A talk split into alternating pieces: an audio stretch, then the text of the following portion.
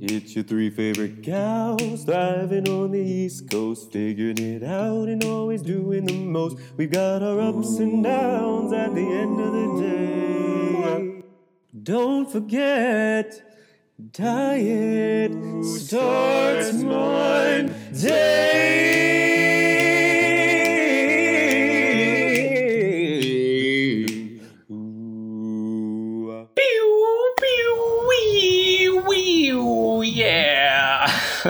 Here. Happy oh God. Monday. Happy Monday, everyone out there. Welcome back. That was, I know what you're thinking. You thought that was a robot from the future, A but robot? actually, a Wait. robot. a robot. A robot. A robot. A robot. The but we are not we like. We are not in the year 3018, almost 3019. We're in the year 2018 right here with ya. So, with that being said, uh, welcome back so to Diet Starts Monday. right now. Listen, you told me to do this, so I'm just giving the people what they want. By the people, I mean myself. Uh, hey. So, Hey. welcome back. Yeah, it's been a minute since we've done like an official episode episode. We had a little hiatus for Turkey. Um, but I'm excited How to was be back. everyone's Thanksgiving?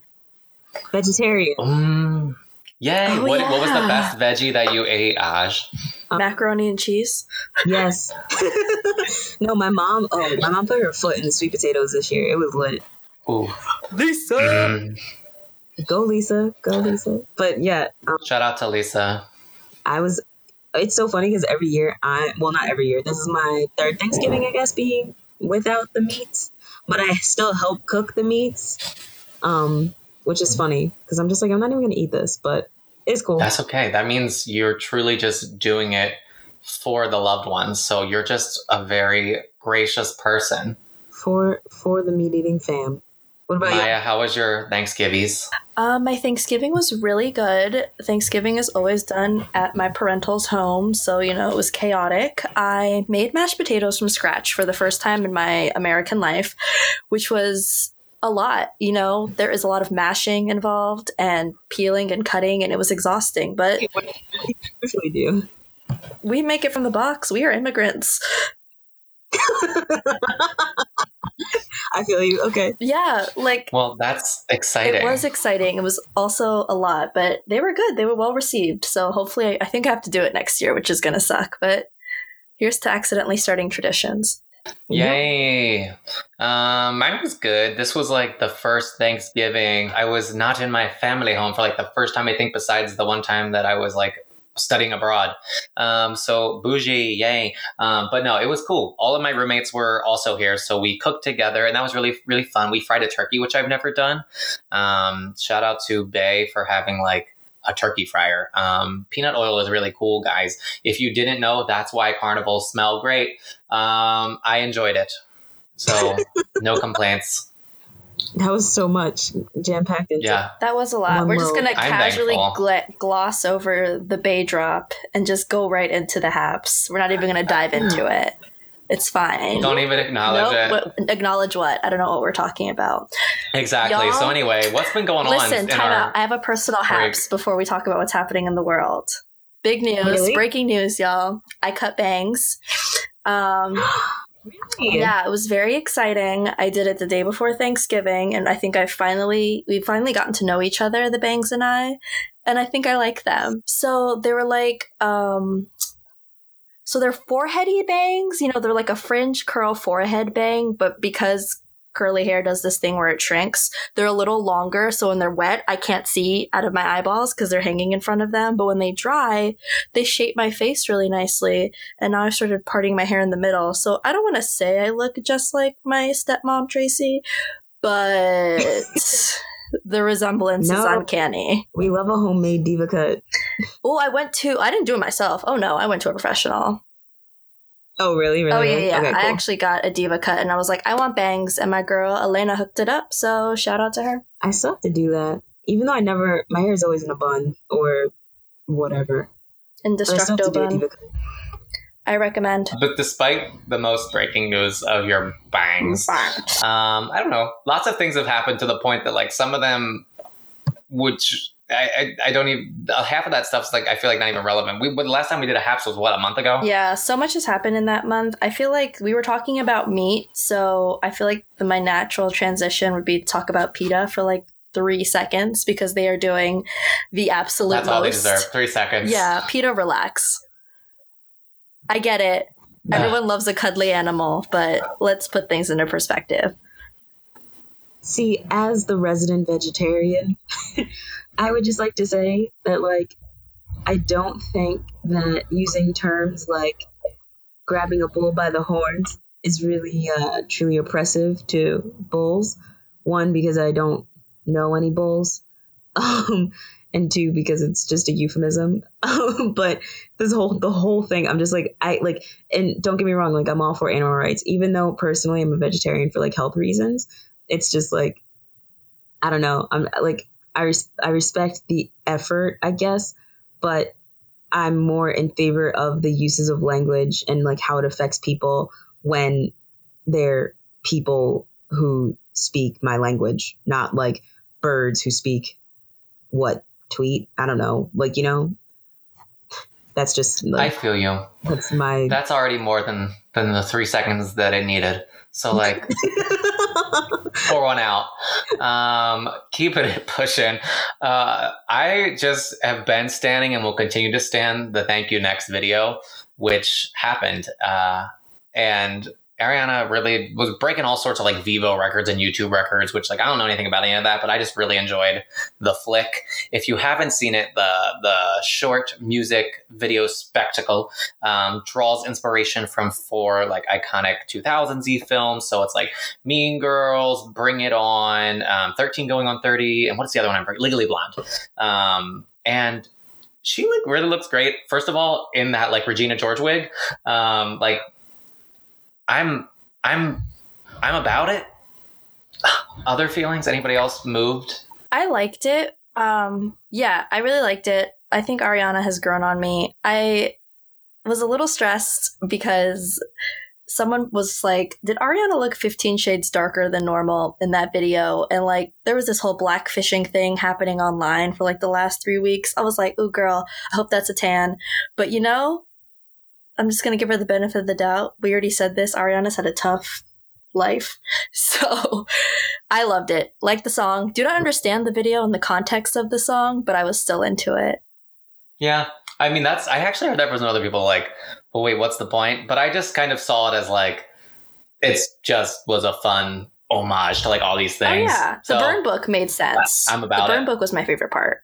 Oh yeah, I like the part where she. What did she say about Big Big Sean? She was like could, Could still, get, it, get it. in parentheses, which is true Didn't she also say has a huge peen? No, that's Pete. about Pete or something. Yeah, she's like, sorry, I dipped. Um, other things that are happening. What else? Like people. Well, classic France, um, but like a little more extreme France than usual. Like they don't usually like straight up ride and stuff, but they are known for striking and all sorts of things. Le grève, um, as we call it en français. But uh, yeah, so Paris is like doing the absolute most, and their current president Macron, uh, people are like not feeling the most uh, favorable towards him currently. Um, I don't really honestly claim to know that much more about it other than I think it has to do with like some rising taxes, particularly on fuels, um, which, you know, impacts a lot of people if they maybe commute for work or like driving is a large part of their like uh, what livelihood or things like that. And just people don't really like paying a lot for gas in general. But, you know, fuck uh, oil and all that anyway. Maybe we should just all be greener. But, you know, interesting things in the international stage. Hot takes. I'm so glad you like had your France study abroad experience because now you're like informed. Like I know you still are tight with host fam, and I'm sure they're posting all types of things about it. Whew, you know, if this is what we're going to call informed, I'll take it. Because, yep. You knew more about it than I did. So you pronounced everything just- with the correct accent. So other things, um, our Lord and Savior, my Lord and Savior. Let me not speak for everyone. Jesus H. Christ has freed a sister known by the name of Belcalis Almanzar from the shackles of Offset. Our girl Cardi B is free. She has released a photo of her baby Kulture who looks so cute. Um, but like, you know, thank God. Because Cardi B, I always forget, is our age. And imagine if one of us was not only married, but to like the worst person in the entire world, and we had their child. I love um, the response that he gave. Uh, quote, y'all won. Hello, like, sir, were we paying you week after week to go cheat on this girl? Because I don't remember making that Venmo charge. Oh, see, there. But I'm just like, can we you got caught. Do you want to take a, a, little bit of responsibility for your actions? Like, it's the media didn't make you cheat; they just caught you in the act. But like, leave it to niggas. You feel me? So, yeah. So shout out to Cardi. I like. Hold on. Can I just my last add on to that is I like the response from I guess the the person that he was cheating with. She was just like, "Oh, you married, married." I think was like yes. yes. She was like, "I didn't know their marriage was that serious." I mean, honestly, girl, I feel you, but also shh. Shh. Quiet. that's that's glorious. Um Tumblr. Ah, oh, my heart. So, if you all haven't heard, or if you just don't even know what Tumblr is, then you're probably just like a more wholesome person than the rest of us. But um, basically, Tumblr, which is uh, a pretty large social media platform, not like quite on the mainstream of like Facebook and things. Like, I don't think you have quite as many like grandmas and old relatives on Tumblr, but they announced that they're going to be removing all like NSFW content.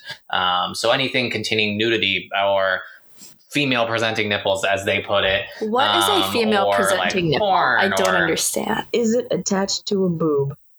But it's so stupid. Um, we obviously don't have to get into this because there's just like obvious uh, this is a very big business deal. Like for a couple years ago tumblr was bought out by yahoo. And so people at yahoo are probably like um, listen i don't know if you all know this tumblr is not in the app store on the iphone because a long time ago they someone like found child porn on there and then apple was like uh-uh we don't mess with that. And they took tumblr off which is like basically bleeding money which i totally get. The fact that there's child porn on tumblr is terrible. Filter that shit, get people off of that. Yes, 100% agree. But why, you know, this is like making mounds out of ant hills. What is that saying?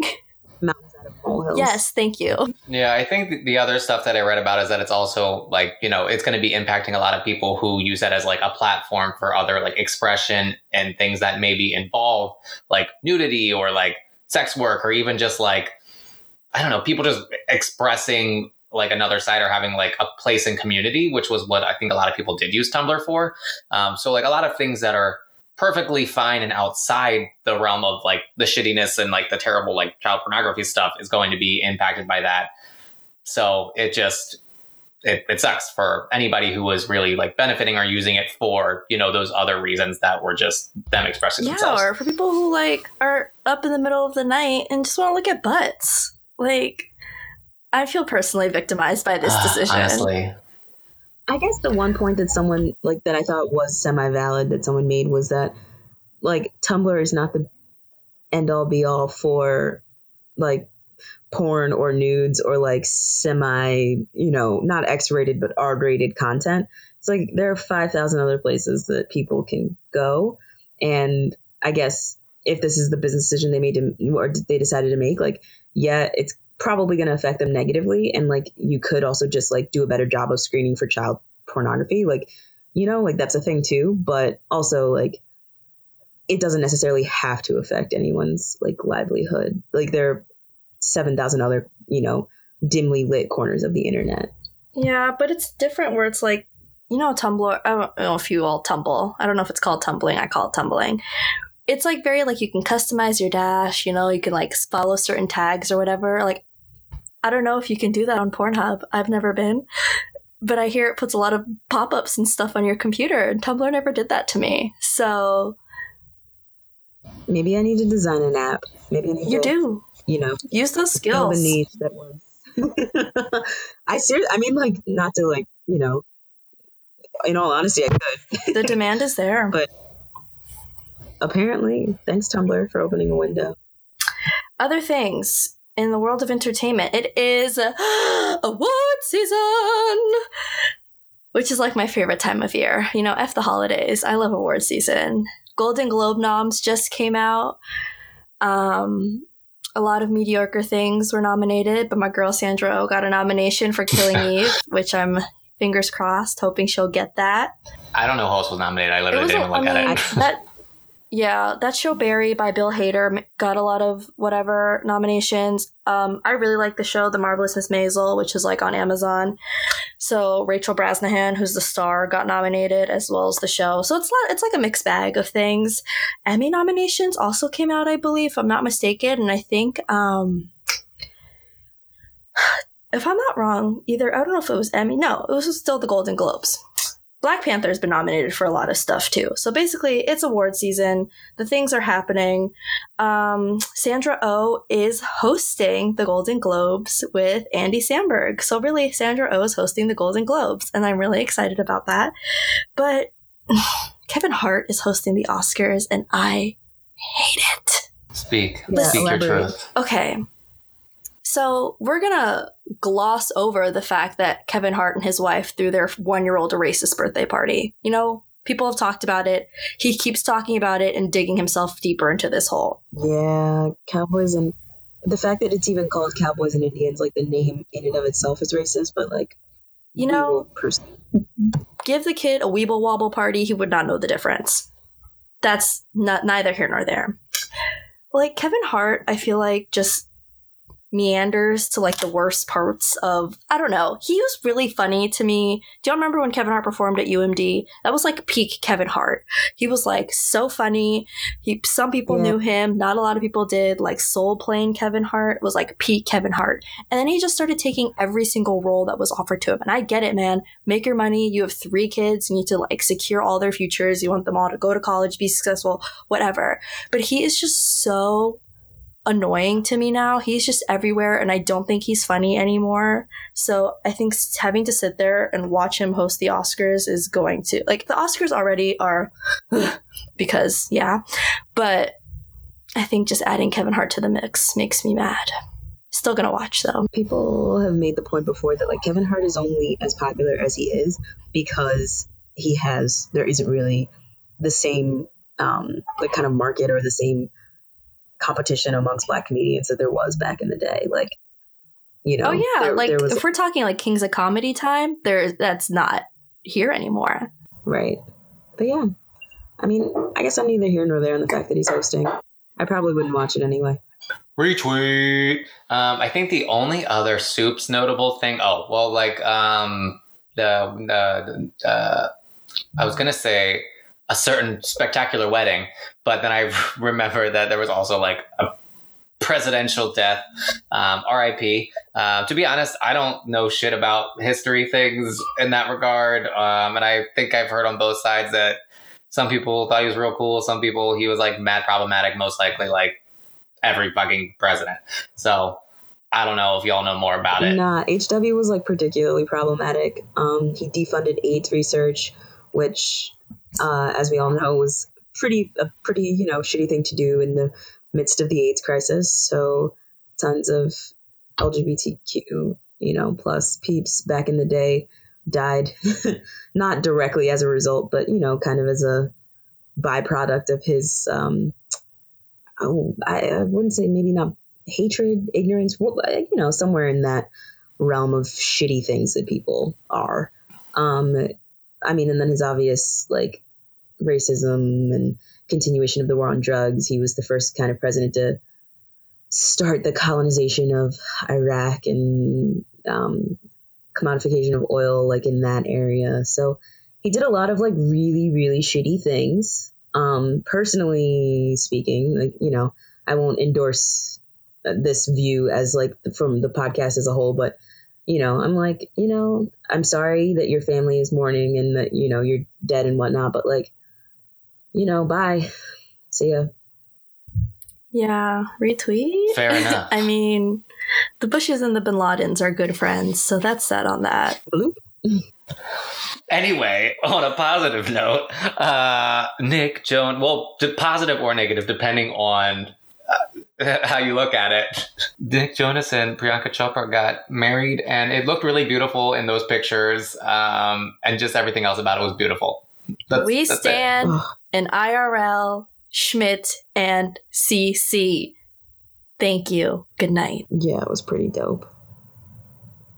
But um, I guess on, uh, and again, I'm still waiting for like the day where we uh, chop all of our on that notes together. But on that note, we'll take a quick break. Yay! That was a drum roll. Um, we're back and we're just going to hop right into it. I am super duper excited. We have a, another fabulous guest this week, uh, somebody near and dear to my heart. Um, known each other since school days, previous roommates, current neighbors, which is short for neighbors. Sam or Siri, come on down. Ah. Hi, thank you so much for having me. I'm excited excited to be on your podcast.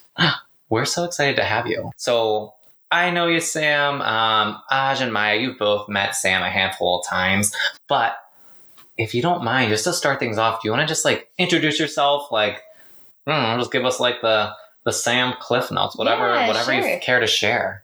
Yeah. So uh, my name is Sam Morsiri. My pronouns are they them. I am generally speaking, like broadly, I would say I am a theater artist, a theater educator, and a theater administrator. I'm really dedicated to making queer theater and theater experiences that are accessible and inclusive for uh, students of all abilities and specifically theater experiences for the very young, like ages one through five. Oh my god, yes. Little Nugget Theater. That's so cute. Yes. I'm crying. I love the little nuggets. They're my favorite. I regularly cry when I teach I'm them. Crying. They're great. I'm crying in the club. Yeah. Okay pull myself together. Basically, if Maya was to be involved in theater education, this is exactly where she would want to be with the nuggets. I'd be um, like, "Can um, someone pass out the scissors? We need to get the art project." Maya, can you? Oh, you're crying. okay, I'll get you in a minute. Like, Thank you. I just start. I'd lose it. Yeah. I'm gonna pull myself together. Uh, well, Sam, how did you get involved with the theater world? Like, what was your, you know, entry point? What how did the passion begin? Sure. I started acting around age eight. I was in um, a production with my homeschool group. Uh, one of the moms in the homeschool group just like put on shout out to Miss Carol. She put out like every she ran chorus, she did um, tons of parties, she did lots of like workshops with us, and she did play most summers. And um, I acted in one when I was eight. There were it was a kind of pastiche production of a lot of different um, things. We did some parodies of things. We did a Star, Trek parody in which I played Chekhov. Oh um, eight years old, doing a little doing a little Russian accent, uh, and I was hooked. And so I started doing community theater. I acted in a few pro- professional things as a kid, um, and then pursued it more seriously once I got to college. I started taking classes at community college, taking acting classes and participating productions there um, throughout high school because I could do that since, since I was since I was homeschooled. And then yeah, went to college to ideally become an actor, and then switched more into directing and playwriting. That was more appealing to me. I was really interested in having more of a hand in the process um, of the creating rather just than interpreting. I've really found more of a voice and more of a hand in the larger picture of a production with directing and writing. So I started doing that um, in college, made connections through there. I um, I went to University of Maryland, hey, like many Terps. of you. Go Terps! um, and yeah, I did a lot of um, self producing, uh, just collaborating with my friends there. After college, I assistant directed in a few shows um, and just yeah, I was really into making and developing new work uh, by other up and coming theater artists. So, as someone who sort of self describes as like a creator and a writer, where do you think you draw a lot of your, or where would you say you draw a lot of your inspiration from? I would say that in most of my plays, there is at least one character that's really kind of just me.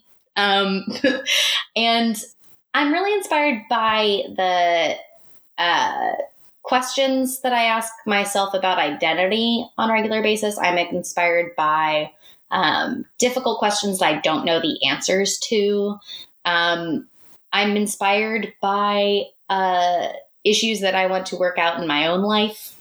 Um, I'm inspired by the non binary people and queer people that I see around me and want to reflect in my Mm. art and want to give opportunities to, you know, not just uh, for me as a writer, but as, you know, I'm seeing my friend over there and they're an incredibly talented actor and I want them to be able to have a role that kind of reflects the nuances of them as a queer person. So write a role that's, you know, built for them. That's not necessarily them themselves, because that's also kind of boring. We don't always want to play ourselves, but playing someone who can, you know, give you a range that you wouldn't normally have in other roles that aren't written with you in mind. Gotcha. Yes. Creating work like for all those people that maybe we don't see represented like a ton or Exactly. at all. Yes. Um, quite frankly. Doing the Um, Lord's so work, as I they know say. that you talked a little bit about like Yes. The Lorde with an E at yes. Uh, yes, that Lorde melodrama specifically. Um, but I guess so. Creating a lot of work for um, queer folks, for people who um, are identifying as non-binary or other maybe gender non-conforming identities. For you, just because I know we've talked about this like a handful of times, but I always am I don't know, really intrigued and I love sharing and hearing like other people's story who kind of fall under the various umbrellas that is queerness. I guess what was um, I guess the journey like for you, if you don't mind indulging us a little bit of like that discovery? Because I know for everybody it is a little bit different, of course. Um, whether that's like the exploration and coming to identify as non non-binary. Yeah, sure. So I came out uh, as like three different things before getting to this point. I've been out as kind of generally queer for about, um, I think we're going on 11 years now. Yeah, it's been a long time. And I was really, uh, like, media and representation was really what kind of drove me to discover more of who I am as specifically like as a bisexual person. Um, seeing things on logo, waiting until my parents were out of the house and using that like previous channel button on the remote, you know, so you like load up logo and you're watching it and you also load up um, Nickelodeon. And so you're like watching logo and as soon as you hear the car come, you're previous channeling it. I love Yes. it. uh-huh.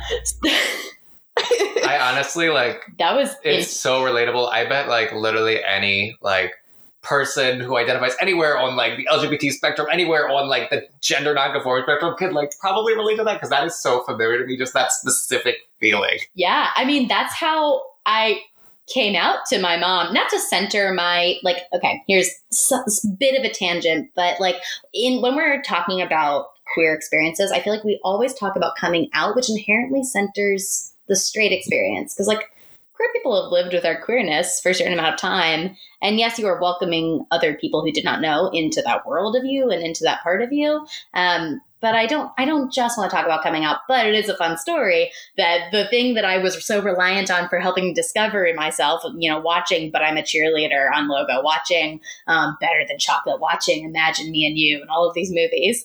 Um, you know, that that thing that really helped me discover myself also fucked me over in the end. I forgot to. I was watching a. I was watching a special on lesbian stand-up comedians, uh, and forgot to hit previous channel. And yeah, truly great, good, good job, baby gay Sam. Um, yeah, my mom saw it and was like, uh, "Hey, uh, just wondering, you know, if you uh, while you're watching this, if you have any questions." I was like, "Oh, uh, just uh, looked interesting." and then immediately like went up and called my best friend was like i'm about to come out to my mom and then did and it was weird and whatever but it worked out for the best. I think also 14 year old me was very much assuming that it was much worse than it was and that my mom wasn't reacting well and that was going to be bad. You know i think when you especially when you're young not to invalidate the feelings of the young but like when you have a certain idea in mind of like how things will go that can color how you feel that they actually go. Um, but yeah so i i identified then as a lesbian for years like from probably age 14 through mid college. Um, and then dated a man was like you know what? I think i was right originally. I'm definitely bi Um, but I had to read a 300 page long book called Bi Notes for a Bi Revolution to get there. it's a great book, would recommend. Um, and then just like started questioning more about gender um, as I met more trans people and more non binary people and learned about what the scope of gender could be. Like, I remember thinking for a long time as like a hard, as like a, um, a feminist who really believed in feminism, but also like did not understand gender as an actual thing, just understood it as like structural and hierarchical.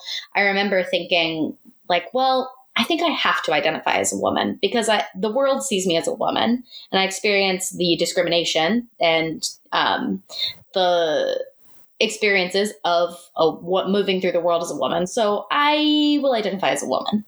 And then later went, oh, no, the world seeing me as a woman is different than how I actually have to feel. Um, the world can see me as one thing, and I can still feel in my heart and my body and my soul and know that I'm not that thing. Um, so reconciling with that has really been a major part. Um, it's been an inspiration for some of my plays. Um, also, one of those big questions that I've been like writing out. Um, yeah, so that conflict has always been at the center of things. You know, how the world sees me, who I actually am. I guess I'm well, sorry, and I got stuck kind of, I guess, at the point where you were saying how you had to kind of come out to your mom, and when before you were saying that you were homeschooled and maybe this is me stereotyping people who decide to homeschool their kids but like were you concerned like are your parents particularly like religious or were you concerned because like for any particular reason or was it just like the general anxiety around coming out in a society that's not always accepting of people who identify as anything other than like cis and straight yeah, good question. So, my some people do homeschool for religious reasons, for sure. Um, my homeschooling experience and most of my friends in my homeschooling group, um, I actually belong to a bunch of different homeschooling groups, uh, but my main community friends were all very much like agnostic, atheist, pretty secular. I always say that I grew up agnostic, which isn't really a thing, but my parents were very um, not yeah we didn't go to church they're not religious um, but my parents on my dad's side are. Um, they're Catholic. Um, but my parents are generally, I mean, I would say now I have a much better understanding of their political stances, which are pretty progressive, especially my mom. Um, but as a kid, I'm realizing now as an adult that they were very set on letting me kind of figure out things for myself. Like they wanted to make sure that, you know, I was raised to be compassionate and to be a critical thinker um, and to examine things from all sides, but that they didn't really want to put certain you know certain political beliefs on me. I think that they really wanted me to kind of come to what i was going to come to on my own and just hope that you know the values that they instilled in me would work out. But they're very liberal and, and progressive. So i just definitely didn't really have a clear sense of how they would react. I knew that they had had gay friends, you know, um, in you know various aspect, various times in their lives, and that they were generally pro gay. But you just don't really know how it's going to go when it's you. Um, and I just didn't have a clear perspective on what they believed and if they would believe me. I was very concerned that they wouldn't believe me, which I will say, my mom at first was like, well, you know, it could be a phase. Oh. You never know. Uh, but here I am 11 years later. So I'm pretty sure. yeah, pretty sure, my bud. I mean, sometimes I'm still like, am I? Do I actually like women? And I'm like, yes, Sam, you do so much. You're fine. You're very, very bisexual. cool, cool, cool. Yeah, no, I think that also that feeling of like, even if in your heart or in your head or whatever, you can imagine and feel like or have the inkling like this will be fine, doesn't make it easier necessarily. Yeah. Just because, like, on paper, it should be great. I mean, like, I always am so amazed when I hear people who have come out really, like, in any way at such or what I consider to be like a pretty young age, like in their teens and things like that, or even younger in some cases. Yeah. Because for me, it wasn't until 20 or 21. And even that was just like, um, but I mean, definitely fortunate that it sounds like you and I both had like pretty like positive yeah. experiences around that. Um, so, you know, I'm always like grateful for that, but it's always, I, I, I just really enjoy hearing that like piece from other people, even though, you know, sometimes it's like, oh yeah, the cliche thing to like talk about or whatever. But I think still it's always unique from like person to person. Totally. Um, and once I yeah. came out as I came out as bi at like 20 to my mom. She wrote me this cute little note. She she gives me these little cards every now and then. They're just have a cute design on them and it's like, I'm happy to have you in my life, mom. And this one said like, I'm so happy to have a front row seat to the ever-changing evolution that is Sam. so truly the most supportive oh, mom I could ask for. excellent parenting. Oh my I know. I love her, and she's also so on my pronouns. My dad messes up all the time. He's getting much better though, but he always like when he tell when he does use my pronouns correctly, he'll look at me like I did "Huh? it." yeah, huh?" like for approval. One time, uh, I was alone in my kitchen, and my dad comes upstairs and looks at me and goes, "Hey, y'all."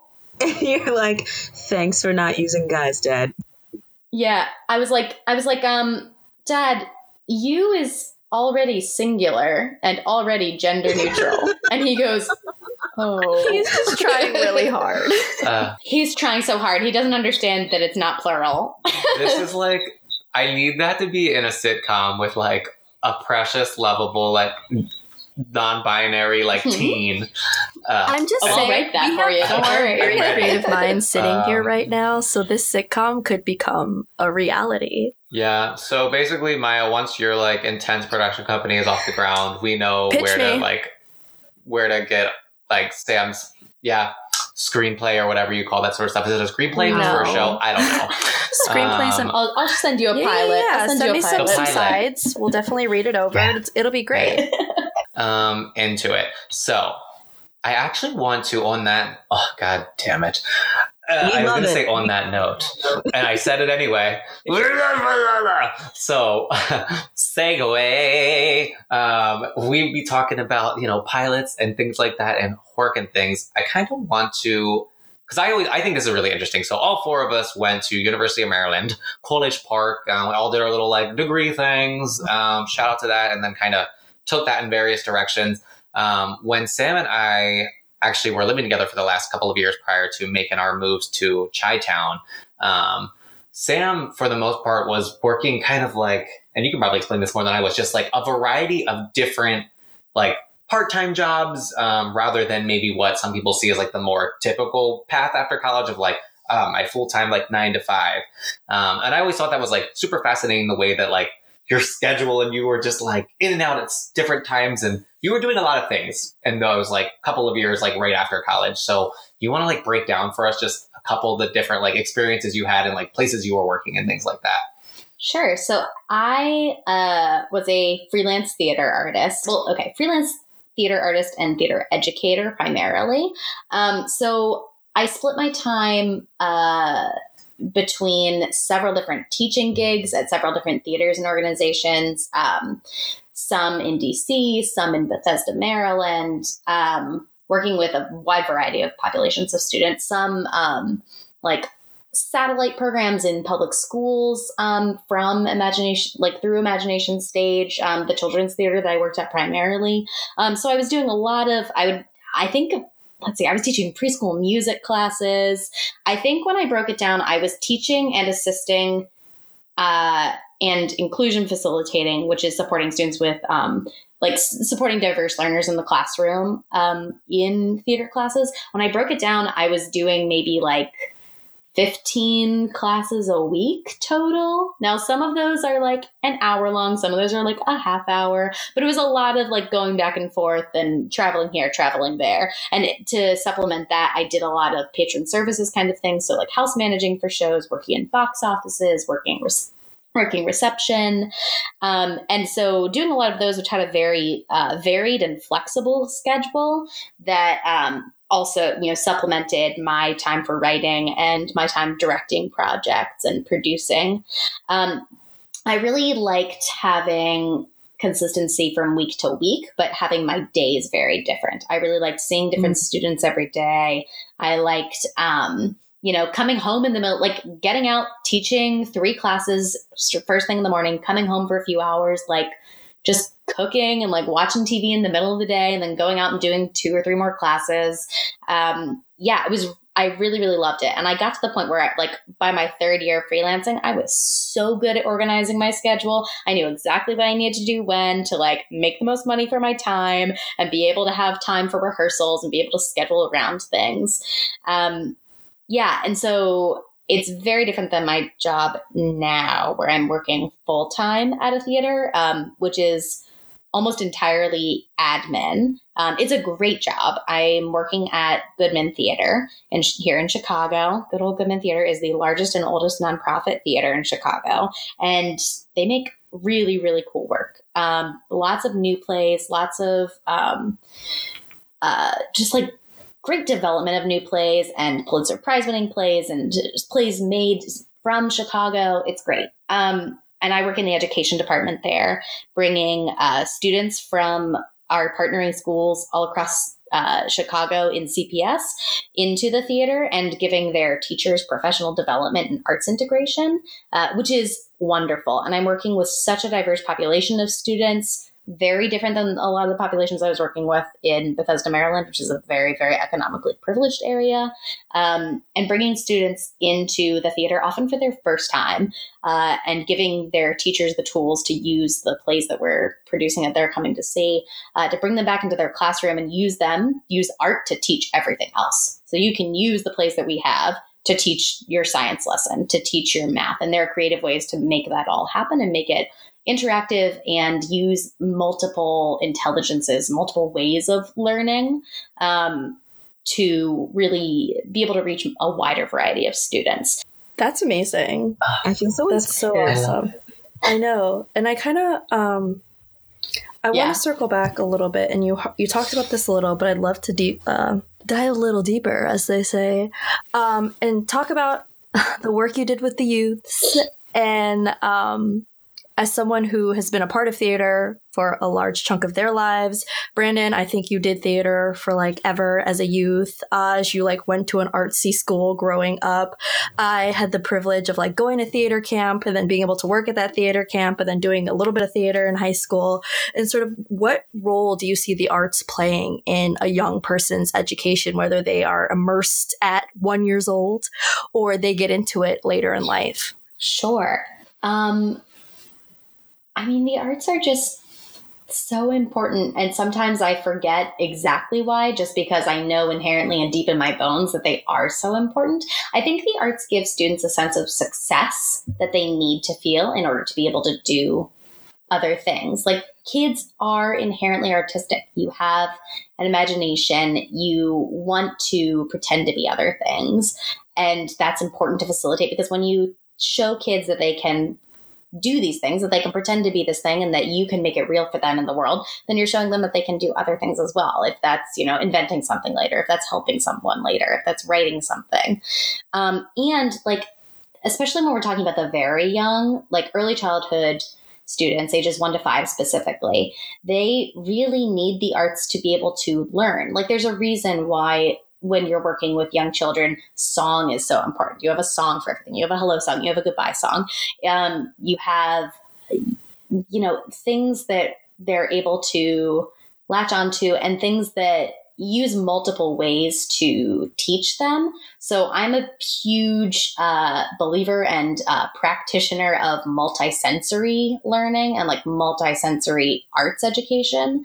Um, so you know, if the story that I'm exploring in a class with this the a group of four and five year olds is about the jungle we're not just going to read the story and then you know pretend to be elephants with our bodies. We're going to make the jungle in our classroom. We're going to dim the lights. We're going to put on some jungle uh, noises. We're going to spray them with water and have a rainforest. We're going to give them streamers that are the colors of the jungle and have us sway and pretend we're in the wind and make those sounds. You know i'll bring along uh, different animals that they can feel. So now they're learning about the jungle in a way that is inherently artistic that puts them in the role of the jungle. And is really important uh, to the development of their senses. Um, I always joke that uh, I love to spray the children with water in my classes, which it is because it, I love it because it's very fun to watch their faces when they get sprayed. But also, it's really important that they get sprayed with water because that's important for the development of their senses. Um, I think like the other cool thing that I know we talked about this a little bit briefly, but like incorporating arts into those other ways. You were mentioning being able to tie arts back to a lot of other like things that we consider like super important, sometimes like more important that we like place above that. So we talk about like STEM all the time, and I really like the mm-hmm. idea of STEAM, like Yeah. the A, because you can like, I mean, in music there are patterns. There is math. In like mm-hmm. theater, there's going to be like that comprehension, like having empathy, connecting emotionally to other humans, whether that's through characters or just like seeing and hearing other people like act that out. So, I mean, if they're starting that at like such a tiny age, like I wish that was something that could be accessible to everyone. Like, oh, that would be like genuinely beautiful. Full agree. Absolutely. And like I always say when I'm teaching very young students, I'm not trying to teach them. I'm sure I would like them to know a little bit more about um, what it, the job of an actor is. I would like them to know some of their actors' tools. So that's body, voice, mind, and imagination. Shout out. Um, I would also, you know, love them to know what the word prop means. Sure, but really, what I'm trying to teach them is not anything about theater, but about themselves and what they're capable of, and about each other in the room. I want to teach them to be an ensemble and how to be kind and compassionate humans who are curious about learning and um, see, you know, can imagine a world and make the world that they're imagining happen. I have, I guess, a question that as it relates to like the younger, I guess that younger age group, but maybe really any of the age groups that you work with, um, as it kind of like ties together both you as a theater educator, but then someone who, and how does your own like identity as a non- non-binary person, like what does that bring to that? Do you feel that in any ways um, you were able or like in any way able to kind of teach lessons about that kind of like inclusion and maybe like subverting gender in any like even small ways like in the classroom like what does that look like or how do you approach that You bet. So I'm very, very intentional about the books that I select to um, teach. Um, most of what I did was in creative drama classrooms was uh, very based on a story. So a new story each week that you read interactively um, and then act out in a an interactive, of course, and multisensory way.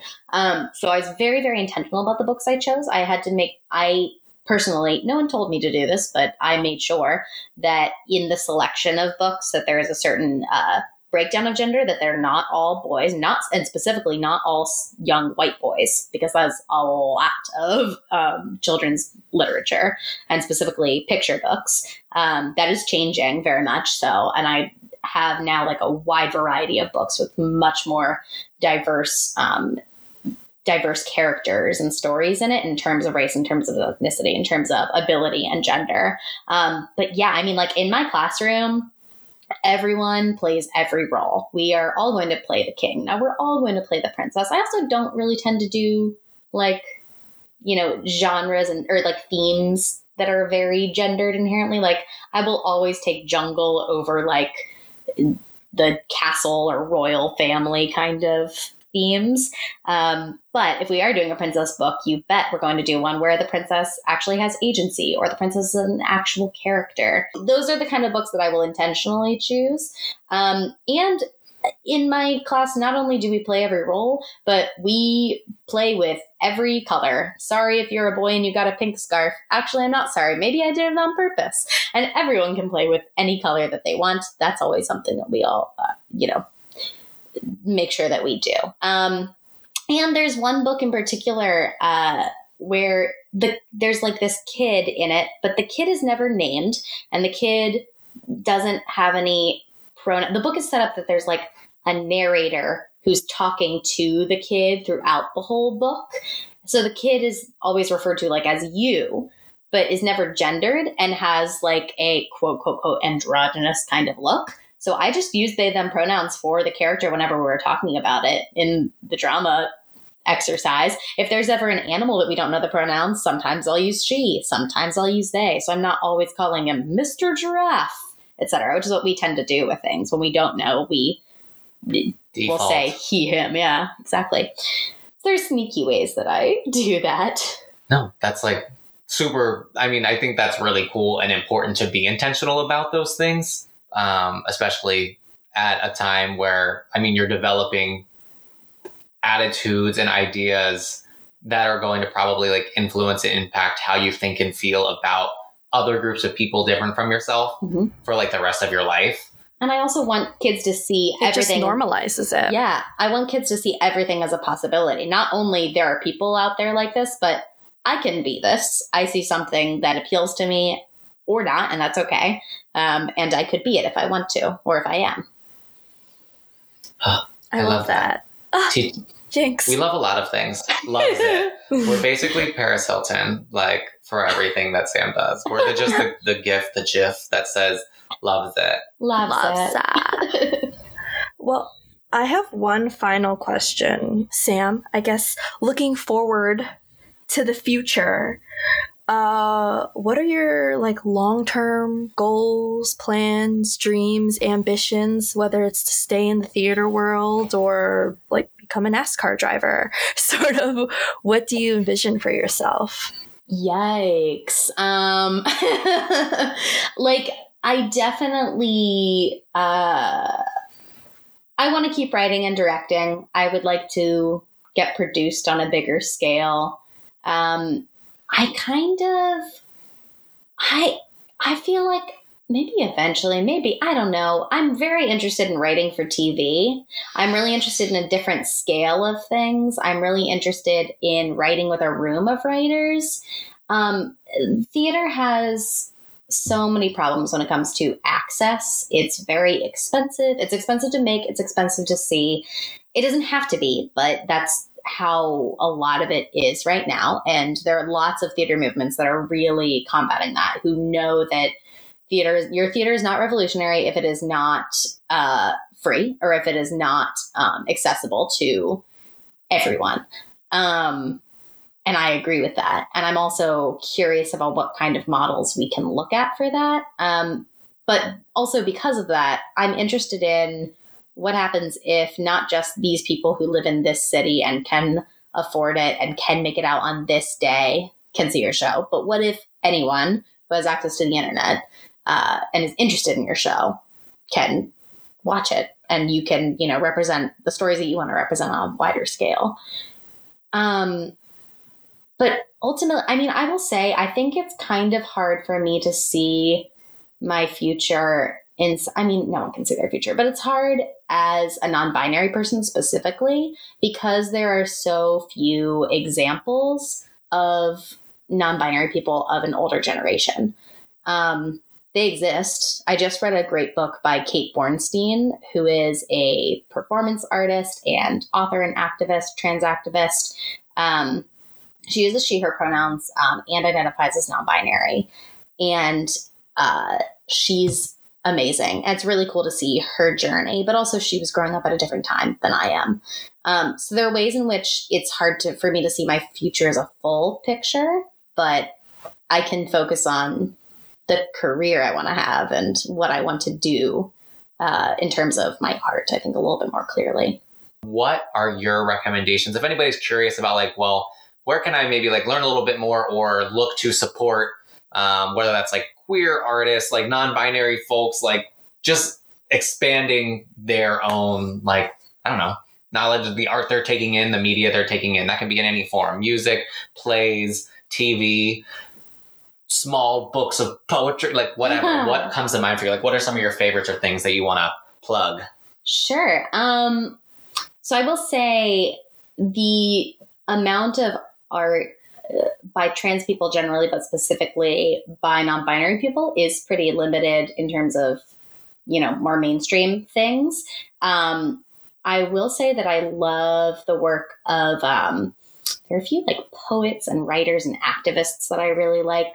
Um, specifically, Alok Vaid-Menon, who is a a poet um, they they were part of this amazing um, po- poetic duo that I'm blanking on the name of right now, but they are very great. They're always challenging my ideas about queerness in relation to colonialism and like uh, Western influence on gender and just like fascinating stuff. They're very very smart. Their name is Alok Menon.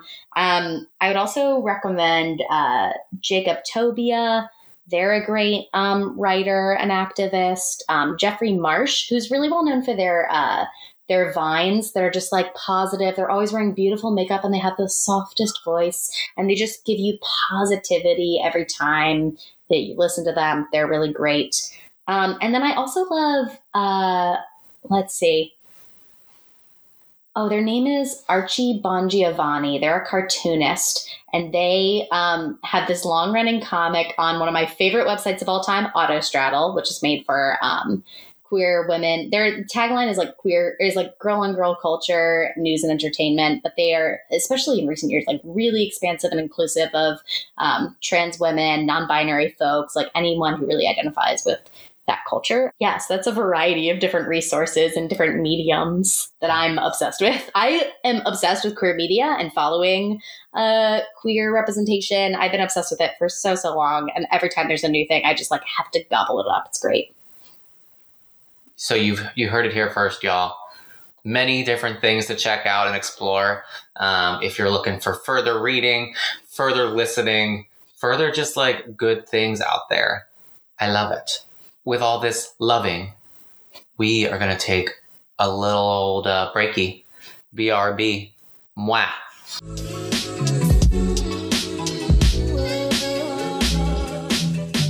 And we are back like crack. Just kidding. Crack is whack. Have a snack instead. Okay, we're back.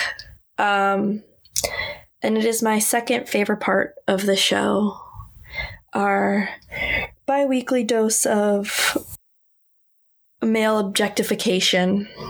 And I think as you have the honor this week. So, who is on the chopping block? Yes. Okay. So, y'all know how I love a controversial ass, and not controversial in that they are, you know, a problematic fave or anything.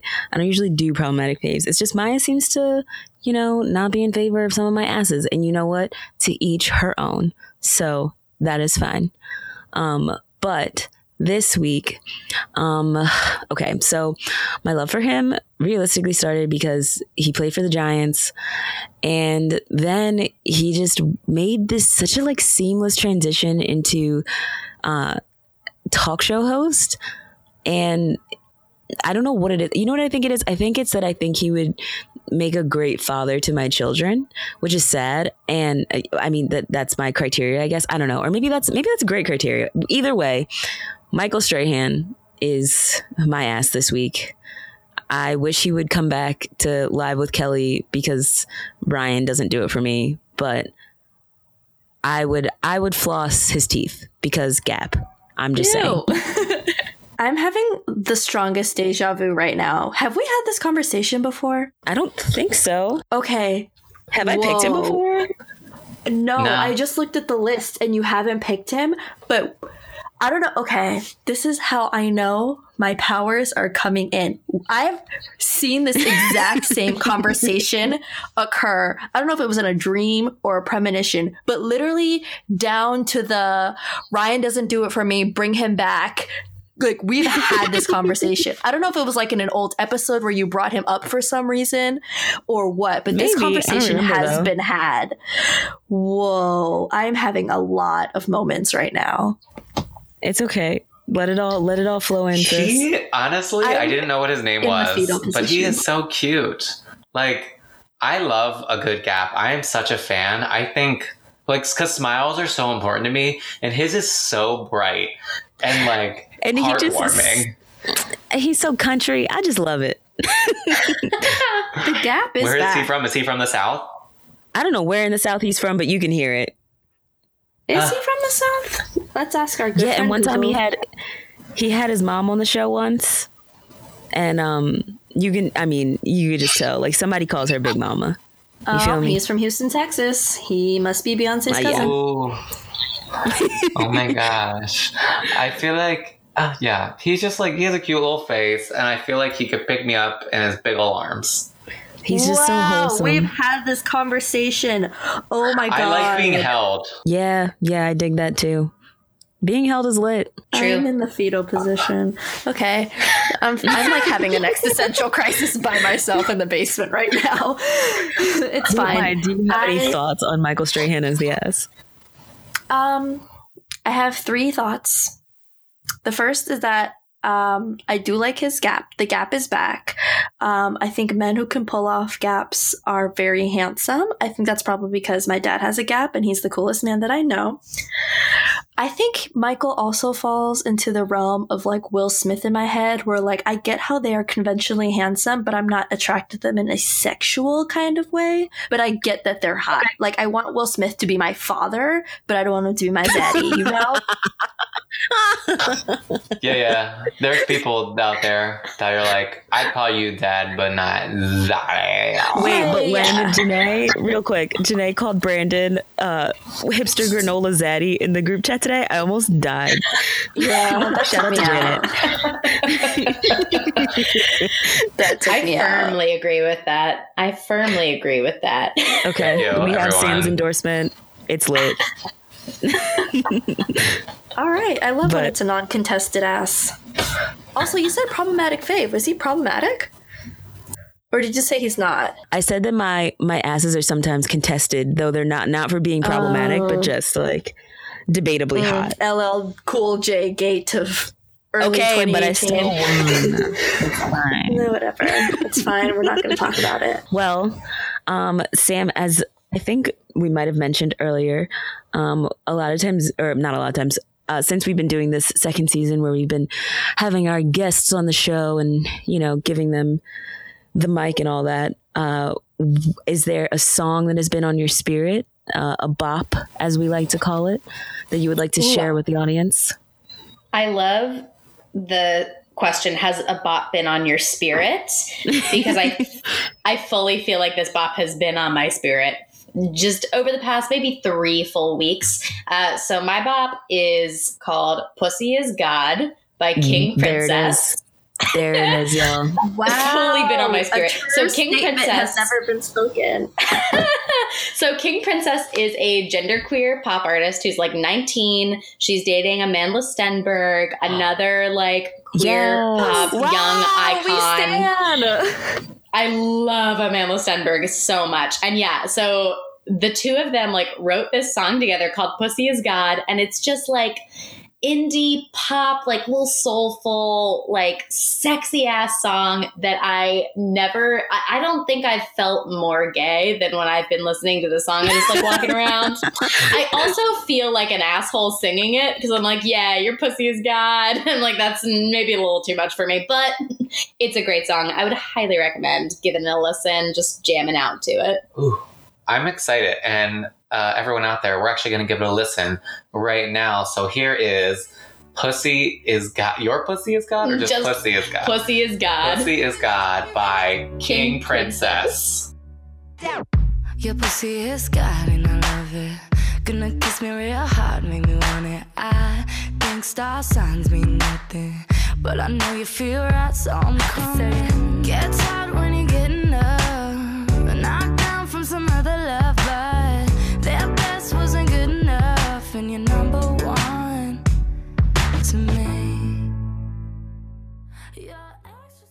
Um, they're the most adorable little couple that I've ever seen in my entire life, only because they are both serving me like chic youth looks. I don't know where this photo set that I'm looking. Oh, it's from the VMAs. Okay. They look great. I am into it very much. So, and by they I mean Amandla and King, King Princess. King? yeah, um, I'm blanking on her actual name, but I think it's Mikaela, Yes. according to Google. yeah. oh, Um, yeah, Mikaela Straus. Killing it. Yes. Oh, I have seen pictures of them before together. Mhm, Okay. They're super cute. Cool. I'm Mm-hmm. hip. I'm gay and hip. Honestly, I gotta say, now that Tumblr is going to change, I don't think I'm going to be as hip because I rely on Tumblr for a combination of porn and staying relevant, and I don't think I'm going to be as relevant or hip to what the kids are putting down nowadays. That's uh, so real. Tumblr that's just serves so many truths. Like there are so Is many it- things you can find on Tumblr that like Tumblr I think knows who killed JonBenét Ramsey and where the Zodiac killer and Tupac are, but like Twitter doesn't know, Facebook doesn't know, Tumblr does. Hundred percent. Okay. Well, That's that on that. with Tumblr in mind. Listen, I've been listening to a lot of true crime podcasts and have gone down like a very dark true crime hole. So a Oh, lot of someone dark things her. are happening. And I think, yeah, I think Tumblr is a dangerous but also amazing place. And now I'm obsessed with the JonBenét Ramsey murder case again. So I'm going to solve it in my past, in my, my free time. oh my gosh. Anyways, so I think the show's over now. so many things are happening to me, everyone. I'm having an existential crisis. It's fine. It's what your mid 20s are for. But I think the show's over, so I'm going to stop talking and let Aj do her thing. Good night. Okay, well, friends, I think Tumblr is the one place you can't find us. Maybe we should fix that. Um, but this has been another rousing episode of Diet Starts Monday. You can find us on the Twitters, the Instagrams at DSM Pod, Facebook at Diet Starts Monday Podcast. Give us a like, give us a, a what's it called, a rating on the Apple Podcasts. Um, just tell people good things. We have a hater, um, so just like kind of like put so many good things out there that her little, you know, like comment gets pushed to the end. But like, thanks for being a hater because that kind of legitimizes our podcast. So shout out to you, Hannah the Beth, or something like that. Yes! I tried to find that person online. I tried to find them. I'm printing that comment out on a shirt and I'm going to wear it to our first podcast convention that we ever go to when we win an award. well, thanks everyone uh, for listening. And I'm Aj. I'm Maya. And I'm Brandon. And our diet starts Monday. See you then. Bye. This week's episode of Diet Starts Monday was produced and edited by Maya Dawit. Our theme song was written and performed by Brandon Schatt. You can find episodes of this show on Apple Podcasts, Spotify, and SoundCloud. And you can follow us on Twitter and Instagram at DSM Pod or on Facebook at Diet Starts Monday Podcast. Goodbye.